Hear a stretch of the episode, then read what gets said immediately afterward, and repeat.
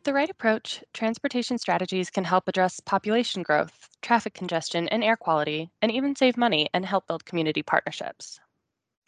We sat down with some experts who work with Triangle Clean Cities, which covers the Raleigh, Durham-Chapel Hill region of North Carolina, to talk about how transportation demand management, or T D M, benefits their communities. So I'm Molly Putzig. And I'm Eric Ringel. And today we're talking about T D M, which can mean a lot of different things like transit, active commuting, carpooling, improved roads, and this year many of us got very familiar with telecommuting. But how do you determine what's right for your city, your organization, or even yourself? So for this episode of On the Go and On-Road Transportation Podcast with Clean Cities, we're taking a look at that question and more. And to do that, we're going to turn you over to one of our colleagues at the National Renewable Energy Lab, Steve Lomley, to take a closer look at why T D M is important, how to go about it, and what the future might look like.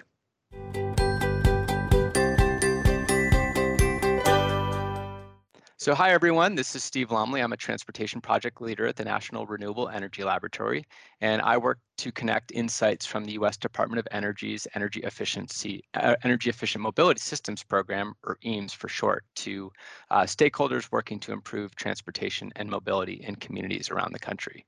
Uh, so E E M S is a program of the Vehicle Technologies Office, part of the D O E's Office of Energy Efficiency and Renewable Energy, and E E M S works to understand the system-level impacts that emerging transportation technologies and services will have on mobility and uh, to identify solutions that improve mobility energy productivity, um, which is the energy, the time, and the affordability of transportation.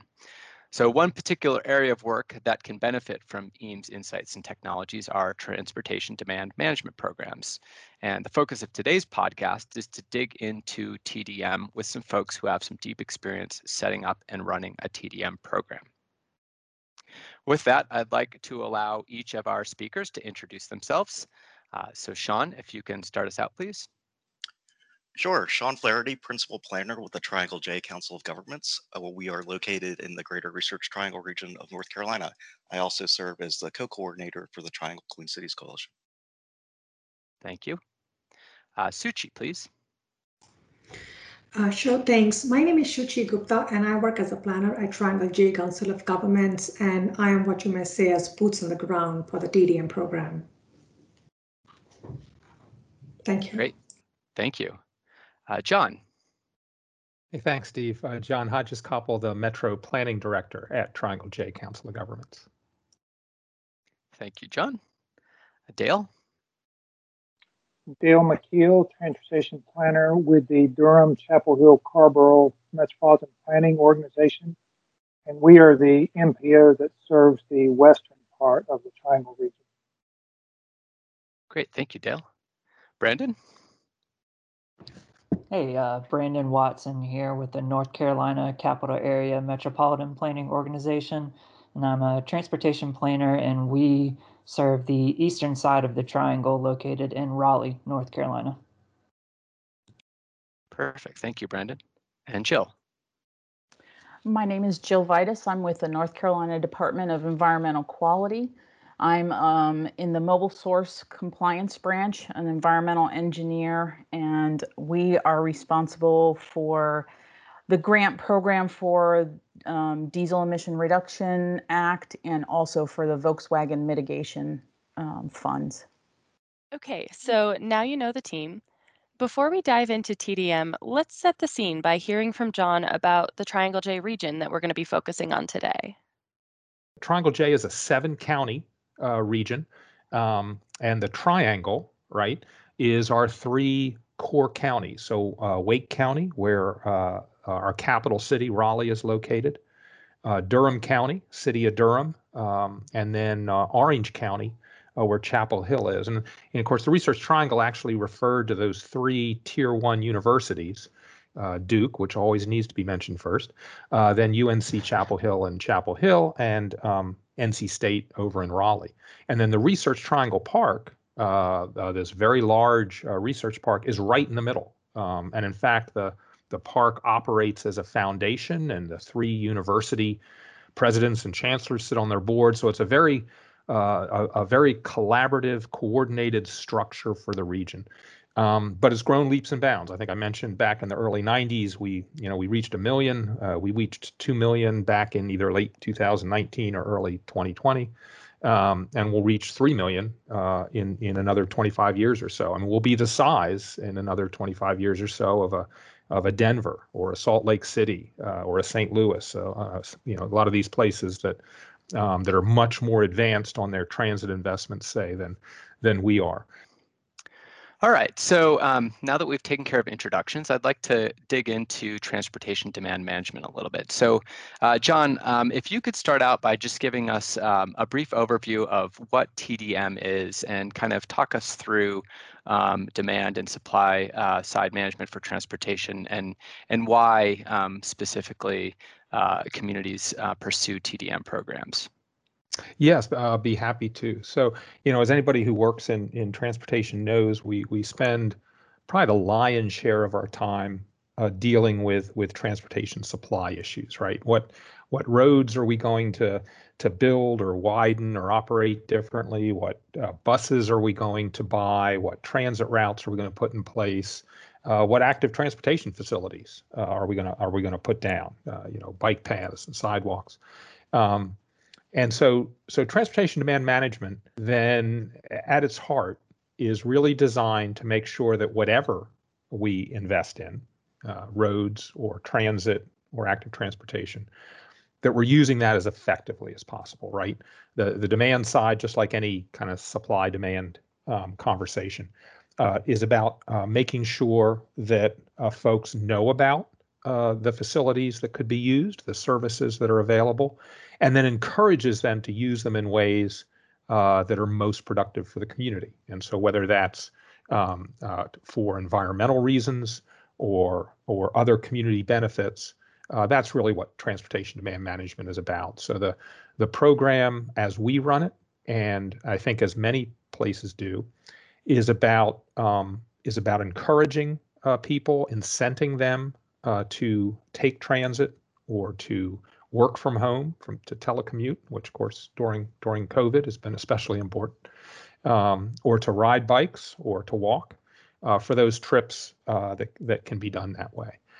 And you, you might have heard in the introductions, we've got uh, two M P Os in our region, right? Metropolitan Planning Organizations, kind of that federal structure for making transportation decisions, and the state. And so it's really through this collective effort uh, that we're able to run the program.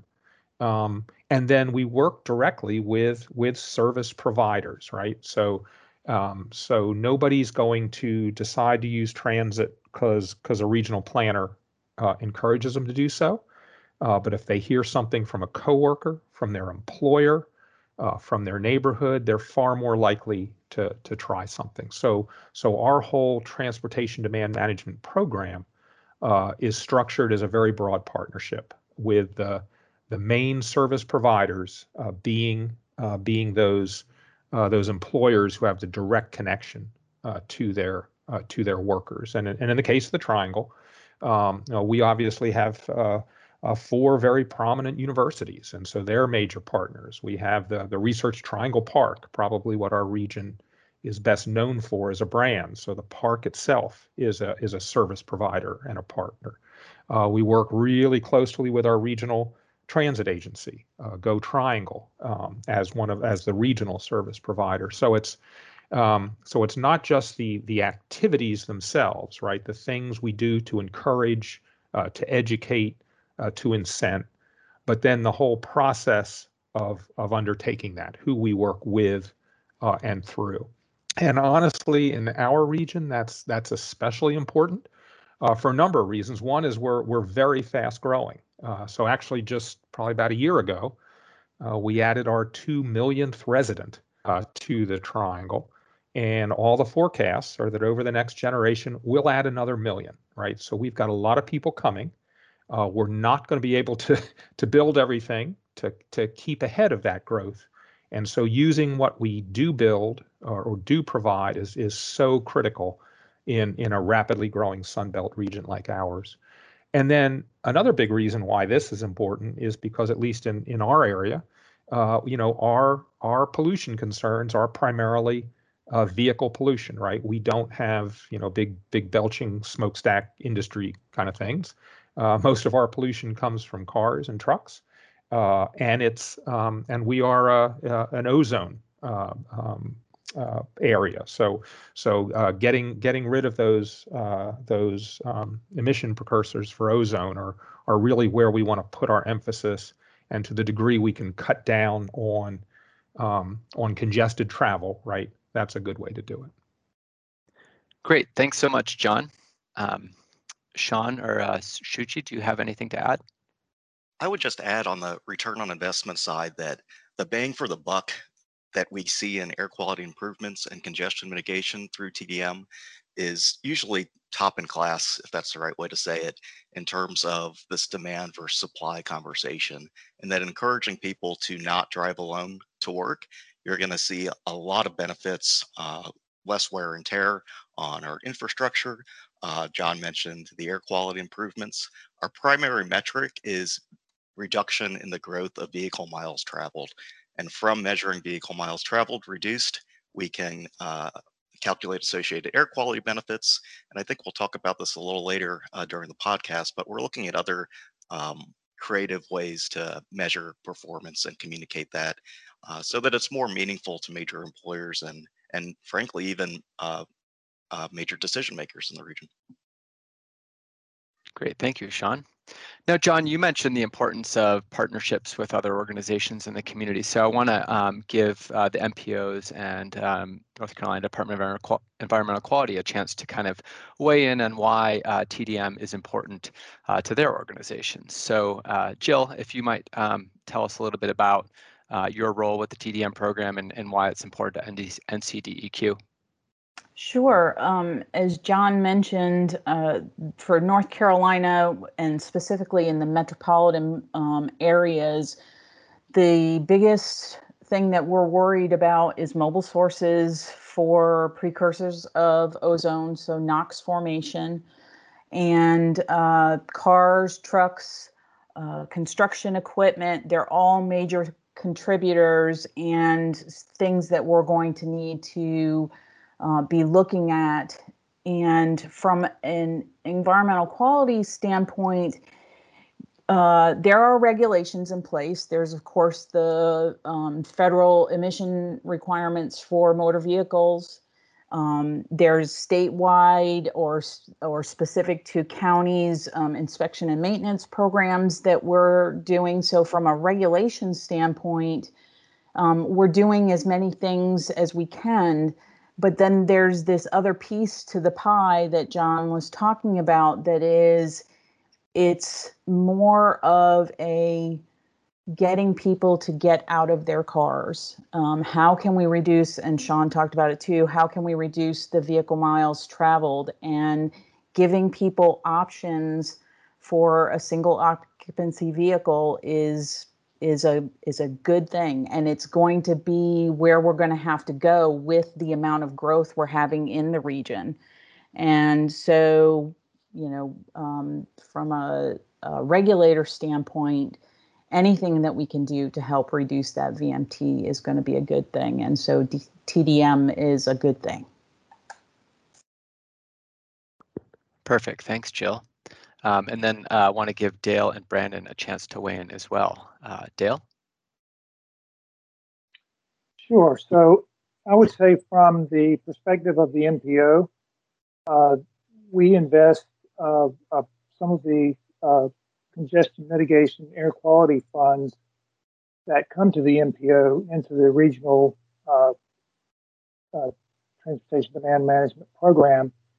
And, you know, to look back historically, a lot of the demand for this program came from um, major employers in our region, uh, particularly when major highway that runs through Research Triangle Park was experiencing a lot of congestion. And as, you know, as the region was growing, uh, we were looking for some quick fixes that didn't involve um, you know, major investments in road construction that would take a, a, a long time.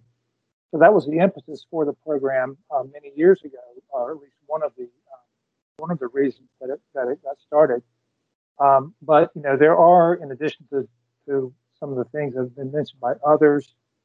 Um, I think the energy savings uh, that we can offer to our residents are, uh, is another um, important aspect of the program. And we have a lot of residents, you know, who may not be able to, or who do not uh, own a, a personal vehicle. And by providing uh, ways to affordably get to jobs, which may not be, you know, near their um, where, where they live, uh, this program uh, provides ways for our residents to get to those uh, good-paying jobs uh, that are that are also coming to this region. Uh, and finally, you know, one other benefit of the program is the health benefits, uh, particularly from the active transportation modes. Um, we often promote uh, safe routes to, to school, and um, more recently, you know, we've we've also looked at the health benefits of of people walking and biking uh, to their jobs, and um, and making, you know, use of the facilities that we're investing in Uh, for walking and biking. So those are some additional uh, reasons that the M P O is interested in this program. Great, thanks, Dale. Yeah, I'm, I think that point about giving people options is um, is really interesting and noteworthy, uh, not only for people who are drivers of single op occupant vehicles, uh, for people who don't have a vehicle and need other ways to get to uh, work. So that's that's a great point. Molly, that was a great look into why T D M is important to different parties and people. We also talked with our guests about how their organizations support transportation demand management. So let's hear from Jill first. Yeah, so from a North Carolina um, environmental quality perspective, you know, we are involved as a, um, a partner in as in part on the oversight committee. Uh, we are also involved in reviewing um, C MAQ proposals. Uh, as Dale was mentioning earlier, the fact that uh, C MAQ funds are used for this purpose, we also uh, review the other applications that the Department of Transportation receives and make sure that uh, we support what it is they're doing, whether it be providing more services, replacing um, poor services, uh, adding sidewalks, uh, replacing buses, those kinds of things. The that's what C MAQ is funding, and so um, air quality, we we review all those, make sure that they're meeting the requirements that we have from our um, state implementation plan, and just ensure that we're not doing anything that we shouldn't be doing. I guess another way that we support T D M is through the Air Awareness Program. Uh, we have an outreach and education program that uh, gets out to the public, to school-age children, to just the general public, to tell them about things that they can do uh, to help improve air quality. And you know, one of the best things that they can do is is get out of their single single occupancy vehicles. Great, thanks, Jill. And I'm not actually sure if we spelled this out earlier, um, but just to be sure, um, Jill, can you please tell us what C MAQ is? Congestion Mitigation and Air Quality. Um, and it's typically funding that is provided through D O T. Perfect. Thanks, Jill. Uh, so, Dale, maybe if you can uh, walk us through a little bit about um, how your organization supports the T D M program. Well, as with um, as as Jill mentioned, um, the the way some of the C MAQ funding is Um, allocated in, in North Carolina, N C D O T does sub-allocate some of the funding to the M P Os. And, and so we uh, use a portion of those funds that are allocated to the M P Os to support the, the regional T D M efforts. And of course, the, um, the M P Os also uh, have a member serving on the Oversight Committee, which provides oversight to the program and reviews applications each year from service providers, and and we also um, just uh, participate in in meetings of the service providers themselves um, to uh, stay abreast of their activities and, and provide guidance to them um, as, as we are requested to do so. So yeah, we we also serve on the oversight committee. Um, sounds like they uh, Dale and Jill pretty much hit about the oversight committee and the funding um, aspect of it. Um, we another thing I would say is strategic planning. Um, we kind of bridge the gap between all of the transit programs in the area, the employer out, outreach with our uh, T D M programs, and then all of our local governments that are a part of our um, technical committee and our executive board um, that are really making all of the transportation decisions in the area. Um, and we have some small area plans and corridor plans that we try to um, incorporate T D M policies and and kind of get the T D M partners engaged in, in crafting all of those plans.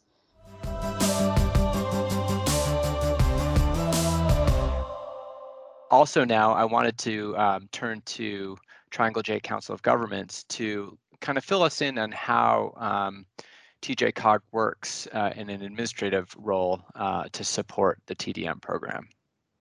Yeah, thanks, Stephen. This is John. Um, And I get I get real excited about this stuff, although it's it's process oriented. Not everybody gets excited about that. Um, so I did want to touch on on maybe a couple of points. Um, one is is having a a really good foundation uh, with with strong elected leadership and a defined plan. So really, the the T D M program started with uh, uh with both of the M P Os and and N C D O T. Uh, funding a, a plan, saying, okay, well, if we're going to if we're going to have a regional T D M program, you know, what would it look like? How might it be structured? What can we learn from other places? Um, and our regional uh, transit agency, Go Triangle, actually served as the as the uh, sponsor for that uh, for that plan. Um, so that really set us on the right course, because um, then it gave us kind of a little a little textbook to follow, which which we've evolved over the over time with. But having that foundation was important. Um, and then our, uh, you, you might have gathered from, from the discussion, you know, in a lot of places, an organization like Triangle J would also be the M P O. So you'll, you'll go to some places and the regional council and the M P O are co-housed. And that's not the case in, in our region or many. Um, and so, so we've had great uh, collaboration between the Regional Planning Council, Triangle J, the two M P Os, both of which have, um, you know, have have uh, uh, their own kind of urban centers. Uh, I, you know, I like to joke that our, and it's true, that our, our busiest freeway link in the entire region is right at the M P O border, right? It's it's I forty in the Research Triangle Park, and that's where our two M P Os uh, bump up against one another. Um, and then N C D O T, uh, right, a, a steady partner.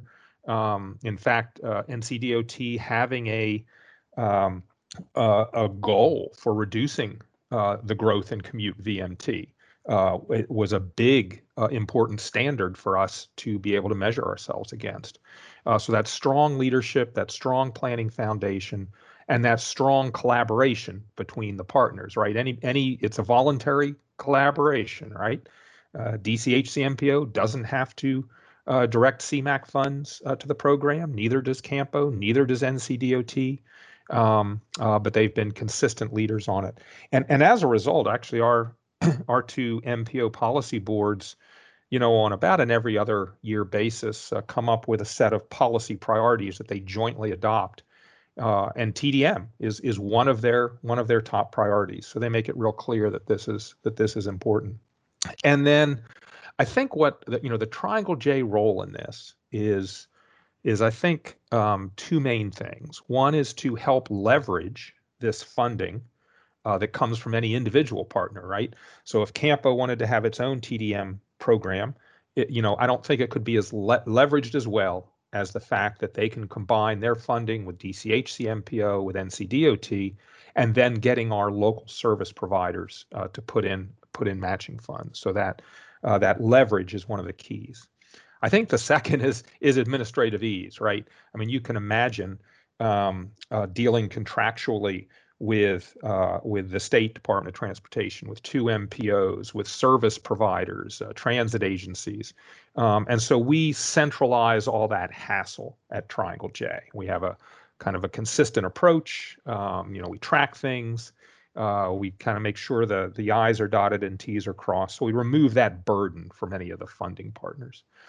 And then the third is is to really rely on this local service provision. Um, so we have, I think it's fourteen, correct me if I'm wrong, uh, Sean and Shuchi, I think we have fourteen different service providers which are funded annually and for, through an annual call for projects to provide the services. And they range from regional services uh, that are primarily provided by our uh, regional transit agency, uh, Go Triangle, uh, to um, Uh, services provided through individual communities, so the city of Raleigh or the town of Chapel Hill, uh, to universities. Uh, I think we mentioned they have they have T D M programs, uh, often individually branded, right? But they receive funding uh, through this program.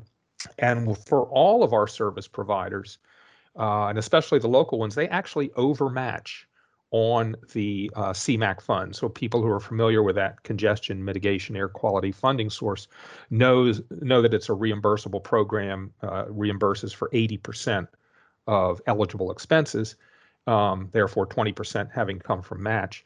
All of our local service providers put in at least a fifty percent uh, match. So we're able to then leverage those those C MAQ dollars to, to go even, uh, even more widely.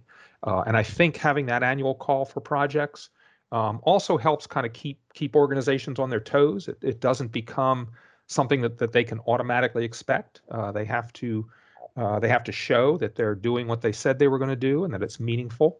Um, and then Triangle J also does the evaluation and monitoring for all of the services that are provided. Um, so we're able to report on on the the impacts. Um, which helps both the funders uh, uh, know that they're they're getting uh, valuable services, uh, but also then lets the service providers know that that their efforts are are being uh, monitored and looked at, and and not just in a kind of punitive way, right? One of the reasons we like to do the evaluation and monitoring is there may be some activities that that a service provider is doing that that seem especially effective, and then we want to share that with others and encourage them to to pursue similar paths.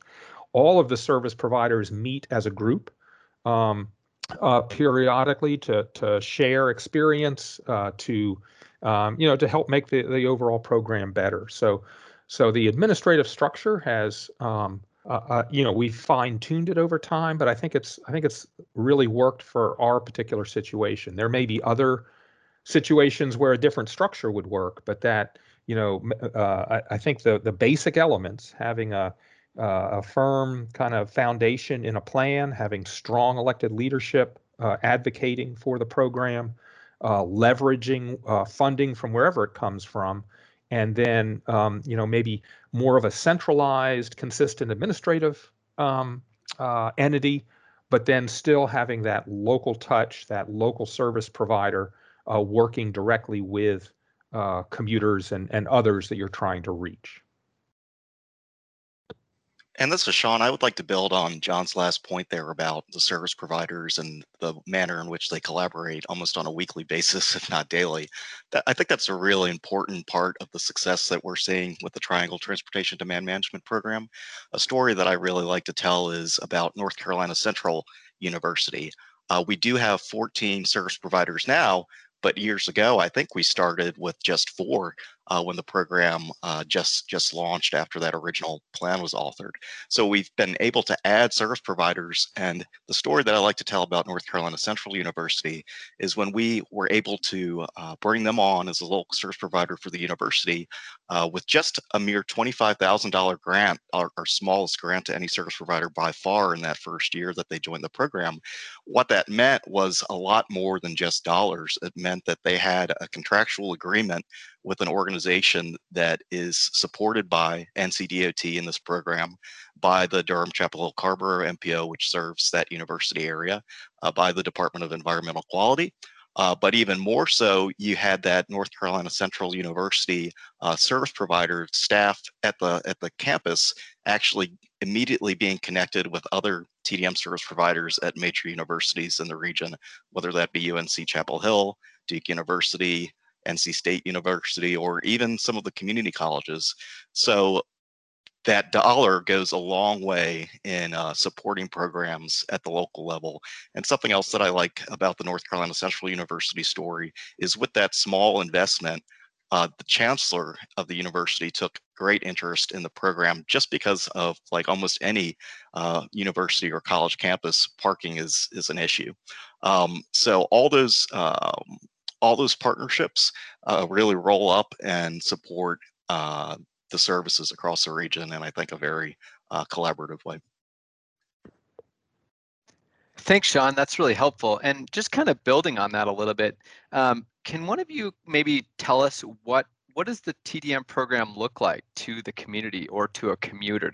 Commuter, um, what types of projects have been implemented? What's been successful? Uh, you know, if I'm an individual driver, kind of evaluating my transportation options, what sorts of things may have appeared to me over time based on the work of of the Triangle T D M program? Yeah, that's a that's a great question, and I'll let I'll let uh, Sean and Shuqi dive in a little deeper. The one thing I would say is is probably unlike many efforts, right? Uh, Triangle J doesn't really try to be out front on this, right? So we don't want to confuse folks. Uh, we don't want to get between them and their employer or their university. So I don't, you know, you're, many folks listening to this may not be old enough, but there used to be a uh, an advertising campaign by the company called B A S F, and and their their tagline was, you know, we don't make the pipes, we make the pipes last longer. We don't make this, we make it better.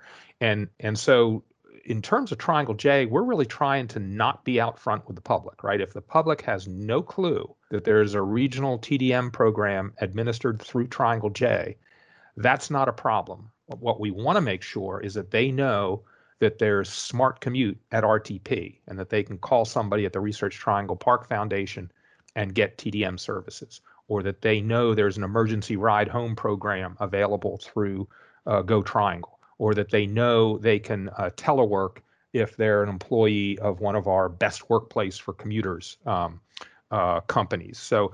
Um, so a lot of it is is tailoring the message and the engagement to the right relationship, right? Um, and so uh, so that's a lot of what we do. But I'll let I'll let uh, Sean and Shuqi also weigh in and in kind of uh, how the how the public can intersect uh, with the um, uh, with the T D M program. So I'll say yes, uh, in addition to some of the examples that John gave, uh, another big program that uh, our service providers are actually required to administer as part of their local work plans is Share the Ride N C, which is the state's ride matching service.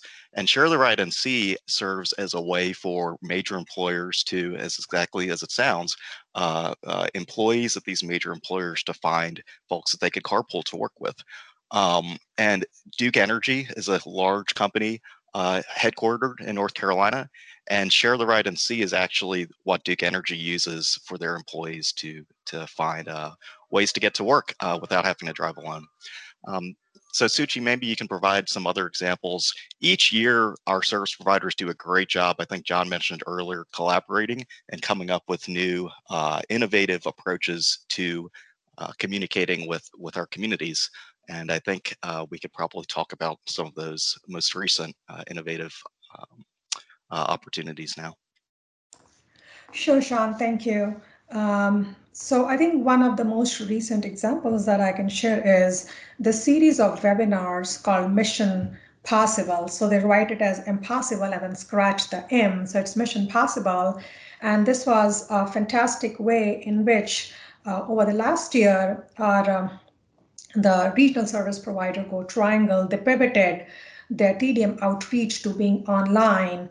Uh, as you all know, that um, most of the people were teleworking, and um, the ridership in transit and shared uh, vehicles was low because of COVID concerns. And at the same time, although the At the same time, now because the percentage of people who were teleworking had gone high, and what had happened was there were a larger number of concerns, as we could see in the media and other places, arising from people teleworking in the COVID situation, not under normal teleworking situation, something like ergonomics, makes, you know, working at home, how to get the right table, chair, sitting straight, mental health issues, cybersecurity, and all that. So, uh, you know, Go Triangle had these quarter had this quarterly webinar series, which were very well attended. I think one of the best attended webinar series at the last one that I attended last week, there were more than one hundred participants, which, uh, you know,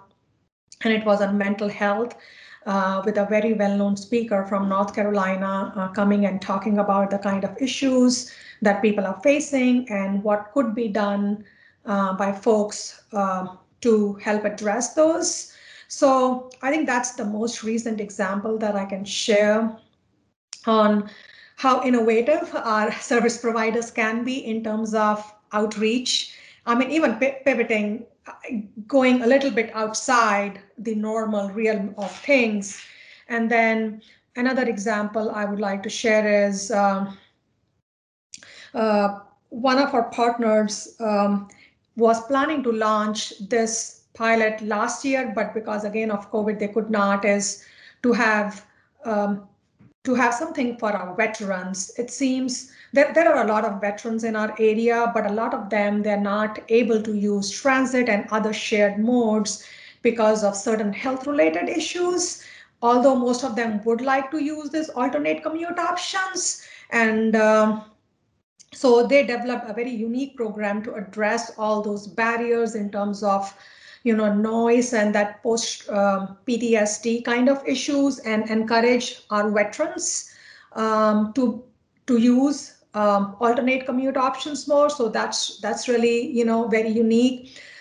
And uh, then uh, I think uh, Sean talked about Central, uh, so Central uh, North Carolina Central University. Um, that that's a university which is located in a very dense area, surrounded by a lot of uh, residential neighborhoods, and they have been doing some phenomenal work, working with the local neighborhoods, uh, distributing information on alternate commutes, and and going even going beyond that normal Um, audience for outreach, and and taking everybody together in terms of promoting alternate commute. Yes, thank you, uh, Shuchi. That's really helpful, and and I think it kind of um, helps segue segue into our our kind of next area of, of focus. I mean, you mentioned how the T D M program has um, sort of evolved and adapted uh, with COVID nineteen. You know, there's been an emphasis on telework um, and uh, you know, webinar series, and thinking about how people can. Um, can can utilize uh, transit um, and, and stay healthy. So kind of thinking about the future uh, of the T D M program, um, what's what do you see as uh, as as challenges that you're going to um, encounter in the next few years, um, and and maybe uh, what new technologies uh, maybe uh, would would you look to different service providers to potentially make available to the community? Yeah, really, really good question. I'll offer a couple of quick things and then open it up to others. And I'd, I'd encourage, you know, Dale and, and Brandon and Jill, if you've got thoughts on this too, um, because they're, you know, they're all part of those oversight committee meetings where where we discuss uh, discuss just these kinds of issues. Um, so I think I noted, obviously, we've got uh, very rapid population growth, um, and one of the things we've seen over time is more and more Um, potential service providers uh, wanting to come in and, and start a program, which of course is great, uh, but then does put a strain on strain on resources. Uh, so whereas before, you know, when we started the program, uh, you know, we didn't have uh, places like Apex, like Holly Springs, uh, you know, communities in our region that are so fast growing and now are becoming uh, very large, you know, job sites, uh, very, uh, very amenable to, to T D M approaches. So I think one of our challenges is going to be how to continue to grow the program. Uh, second is how to keep it fresh, right? So it's just like anything else. It's it's kind of easy to fall back on a pattern to kind of do what we've always done, and and I think we're we're continually looking for ways to um, to try new things, to be innovative. You know, not not for the sake of just doing something different, but to maybe look at things that we could do better, or things that that have some impact but could maybe be more meaningful. So that's another uh, challenge. Um, Equity, which which has been mentioned a couple times, uh, is is a real focus. And in fact, I, I think I mentioned that our our two uh, elected boards at the M P Os, you know, periodically revise their their transportation priorities. They they did this just just earlier in in twenty twenty-one, and one of the things they specifically said was they want to see equity considerations um, uh, take a more prominent role both in in the uh, T D M um, funding decisions, so the application process, and in the types of uh, types of uh, impacts we see. So we're we're going to be in our in our application process moving forward, you know, asking our service provider applicants, how will you be incorporating uh, these concerns? How will you how will you measure that? What will you do? Um, we actually have one one good example of one we started to do, um, uh, but then again, kind of got put on uh, on um, pause due to due to COVID, where one of our providers um, was going to be working with new uh, Habitat for Humanity landowners, so that or homeowners, so that when they moved into their new house, they would receive a free transit pass, right, as an incentive to uh, to to try transit, right? You can, I think, I think some of the research shows that that if you can uh, get to people when they're making a change in in uh, some part of their life, a new home, a new job, you know, that's that's an opportunity for them to try something new before they get into a, a regular pattern. Uh, so I think that would be a great example of uh, of, a, of a T D M program approach that would uh, that would have an equity equity lens, right? Uh, taking uh, you know, making it easier for uh, lower income uh, uh, homeowners uh, to tr to try transit. Uh, but let me let other, you know, and, and not just, you know, it doesn't have to be just Sean and Shuqi, but but if others on the call have some some thoughts on some of those uh, future uh, future considerations, uh, that'd be good to hear. This is Brandon, and I would add to that too that we we have a lot of smaller communities around our area here in really both M P Os um, that are adapting to the rapid growth happening, which uh, John was talking about. And it's really leading to a dramatic change in land use policies and transportation plans. Um, one example of that is a half-cent sales tax that recently passed here in Wake County a few years ago um, that's led to a pretty large shift in transit opportunities in the area. Um, so I think that's going to be uh, really just expanding the mindset of T D M here in the future. Um, it's been traditionally to uh, the, the goal has been to reduce the growth of V M T. So really thinking about the program more holistically is going to be important in the future um, with COVID, with everything happening and the growth of urban areas, a shift from not just a car-free commute, but a car-free lifestyle seems to be gaining popularity in a lot of urban areas. Thanks, Brandon. And and what particularly are people kind of turning to when they um, when they opt for uh, a car-free lifestyle? What what uh, what are they relying on to get around? Yeah, so I mean, I think you really see it in more dense urban areas. Um, you know, when you're when you're living downtown Raleigh or in a downtown urban core, um, there's a lot more biking opportunities. Um, the transit opportunities are a lot more with the frequent networks um, that are implemented in the area. Um, so yeah, I would say walking, biking, transit.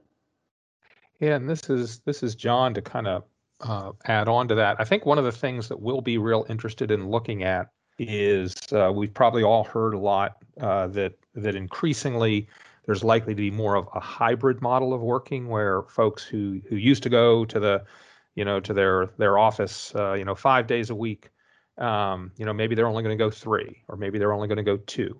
Um, and I think especially in a in a kind of Sunbelt um, metro area like the Triangle, right, where uh, living totally car free uh, takes takes some work. Right. We're not we're not New York. We're not San Francisco. Uh, we're not D C where you can really kind of do that in in wide areas. But um, if you used to be a two car household, Um, because, uh, you know, two two people were driving five days a week to work, um, and neither one of them felt like they could just go five days a week on transit or something. I actually think there's there's there's some real opportunity there for for folks saying, well, you know, we can dial back to one car and I'll need it these three days and you can have it those two days and we're working from home the rest. Uh, uh, to me, that's that's a potential real opportunity uh, to to grow the kind of the the, the T D M uh, ethos, if you will.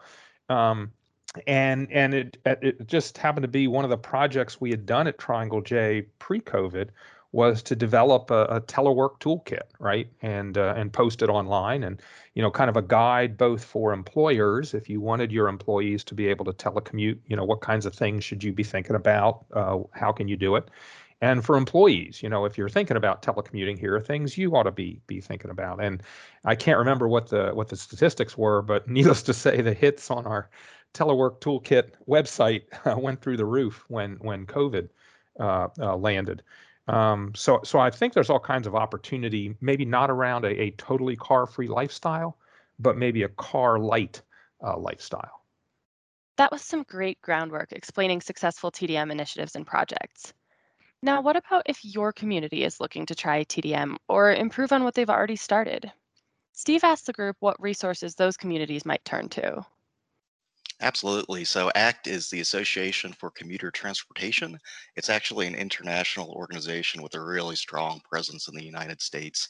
And it really is the go-to resource for uh, T D M practitioners uh, internationally, as I mentioned. Uh, they have a uh, international and national conference. They have um, regional Uh, conferences as well. So beyond just networking with uh, T D M professionals, there's all kinds of resources and best practices that they've been compiling for literally decades.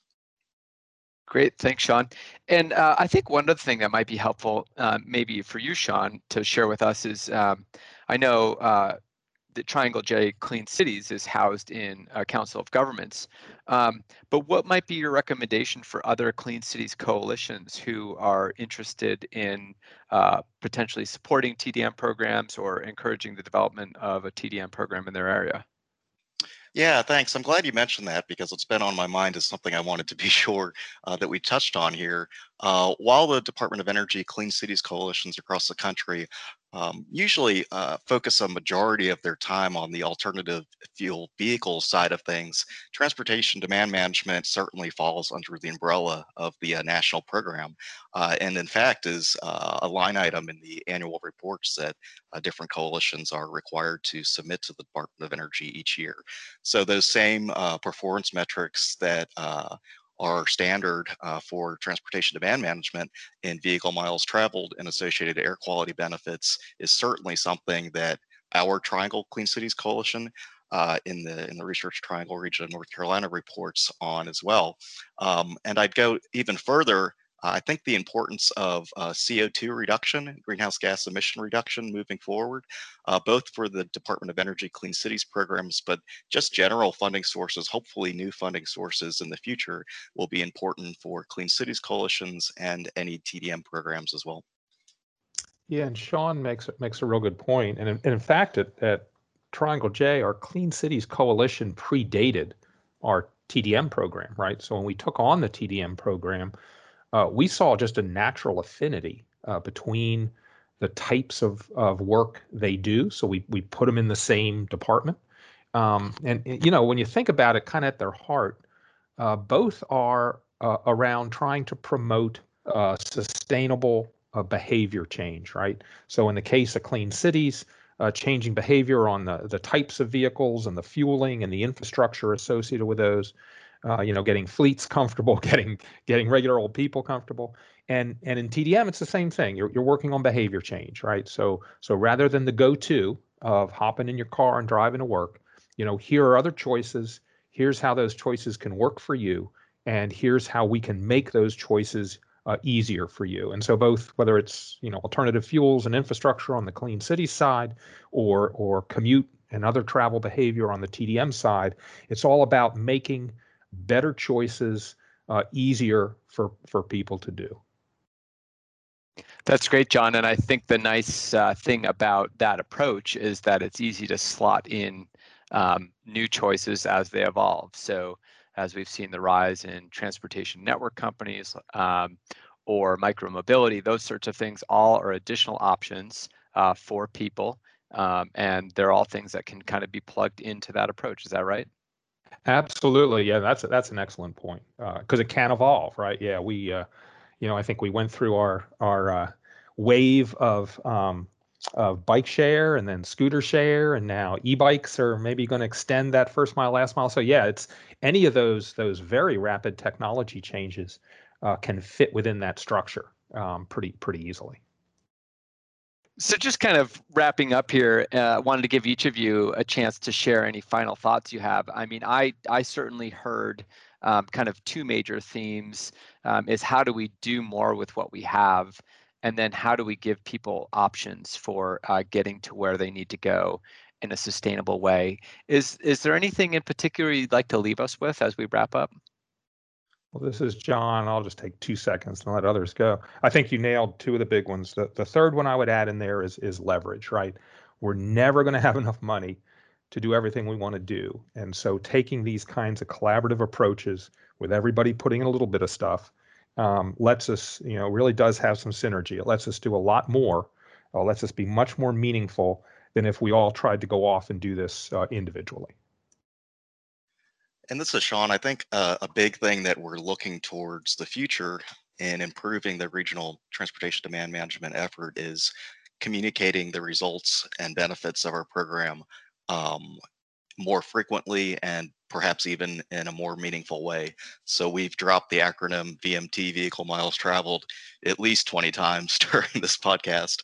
Uh, if you say vehicle miles traveled to uh, the average John Q citizen, it's probably not going to mean much to them. Now, with you know a uh, bigger focus on greenhouse gas emission reductions, we talked about, I think Dale brought up earlier, the public health benefits of um, of not just sitting in your car driving every day. Um, when you look at uh, reduced cost from wear and tear uh, on existing infrastructure, all those things are benefits that might be a little bit more meaningful Uh, to members of our community. So as we look towards updating the Triangle Transportation Demand Management Plan, we've actually been looking at the uh, Federal Highway Administration's uh, return on investment calculator for transportation demand management programs as a way to spit out some of those uh, metrics that might communicate the benefit uh, of the program a little bit better.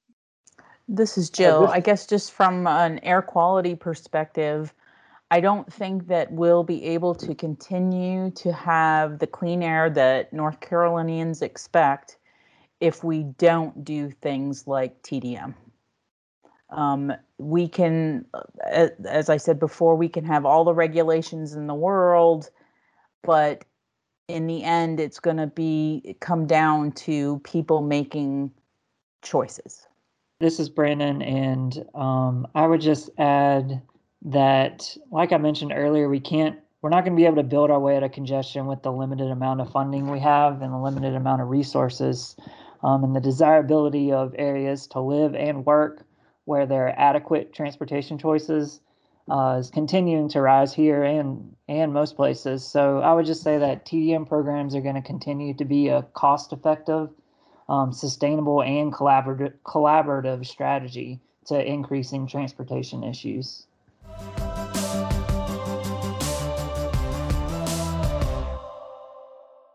So that's it for this On the Go episode on transportation demand management. Thanks to the team from Triangle J for joining us today and sharing your insights. And with that, it also looks like it's time for our transportation news, trends, and tidbits section. What do you have for us this time, Molly? So if you work in this space, you might be familiar with the Federal Highway Administration's Alternative Fuel Corridor Program, which is establishing a national network of alternative fueling and charging infrastructure along highway systems. Our team here at N R E L recently released an update to the Alternative Fuels Data Center Station Locator tool that helps planners and Clean Cities coalitions explore these corridors and build out stations around them. The tool now includes all of these designated corridors, as well as letting users easily measure the distance between stations to help plan for new infrastructure along these routes. Okay, well, that definitely sounds like a practical and really helpful update. And so if you're interested in taking a look at those alternative fuel corridors, you can just find that tool at a f d c dot energy dot gov slash stations. Thanks, Eric. And that's it for today's episode of On the Go. I want to thank the U S Department of Energy's Vehicle Technologies Office and our team here at the National Renewable Energy Lab for their support. As part of that, a big thanks to Brittany Conrad, our podcast editor. We couldn't do it without you. If you want to learn more about Clean Cities and its partnerships to advance affordable domestic transportation fuels and technologies, visit us at clean cities dot energy dot gov.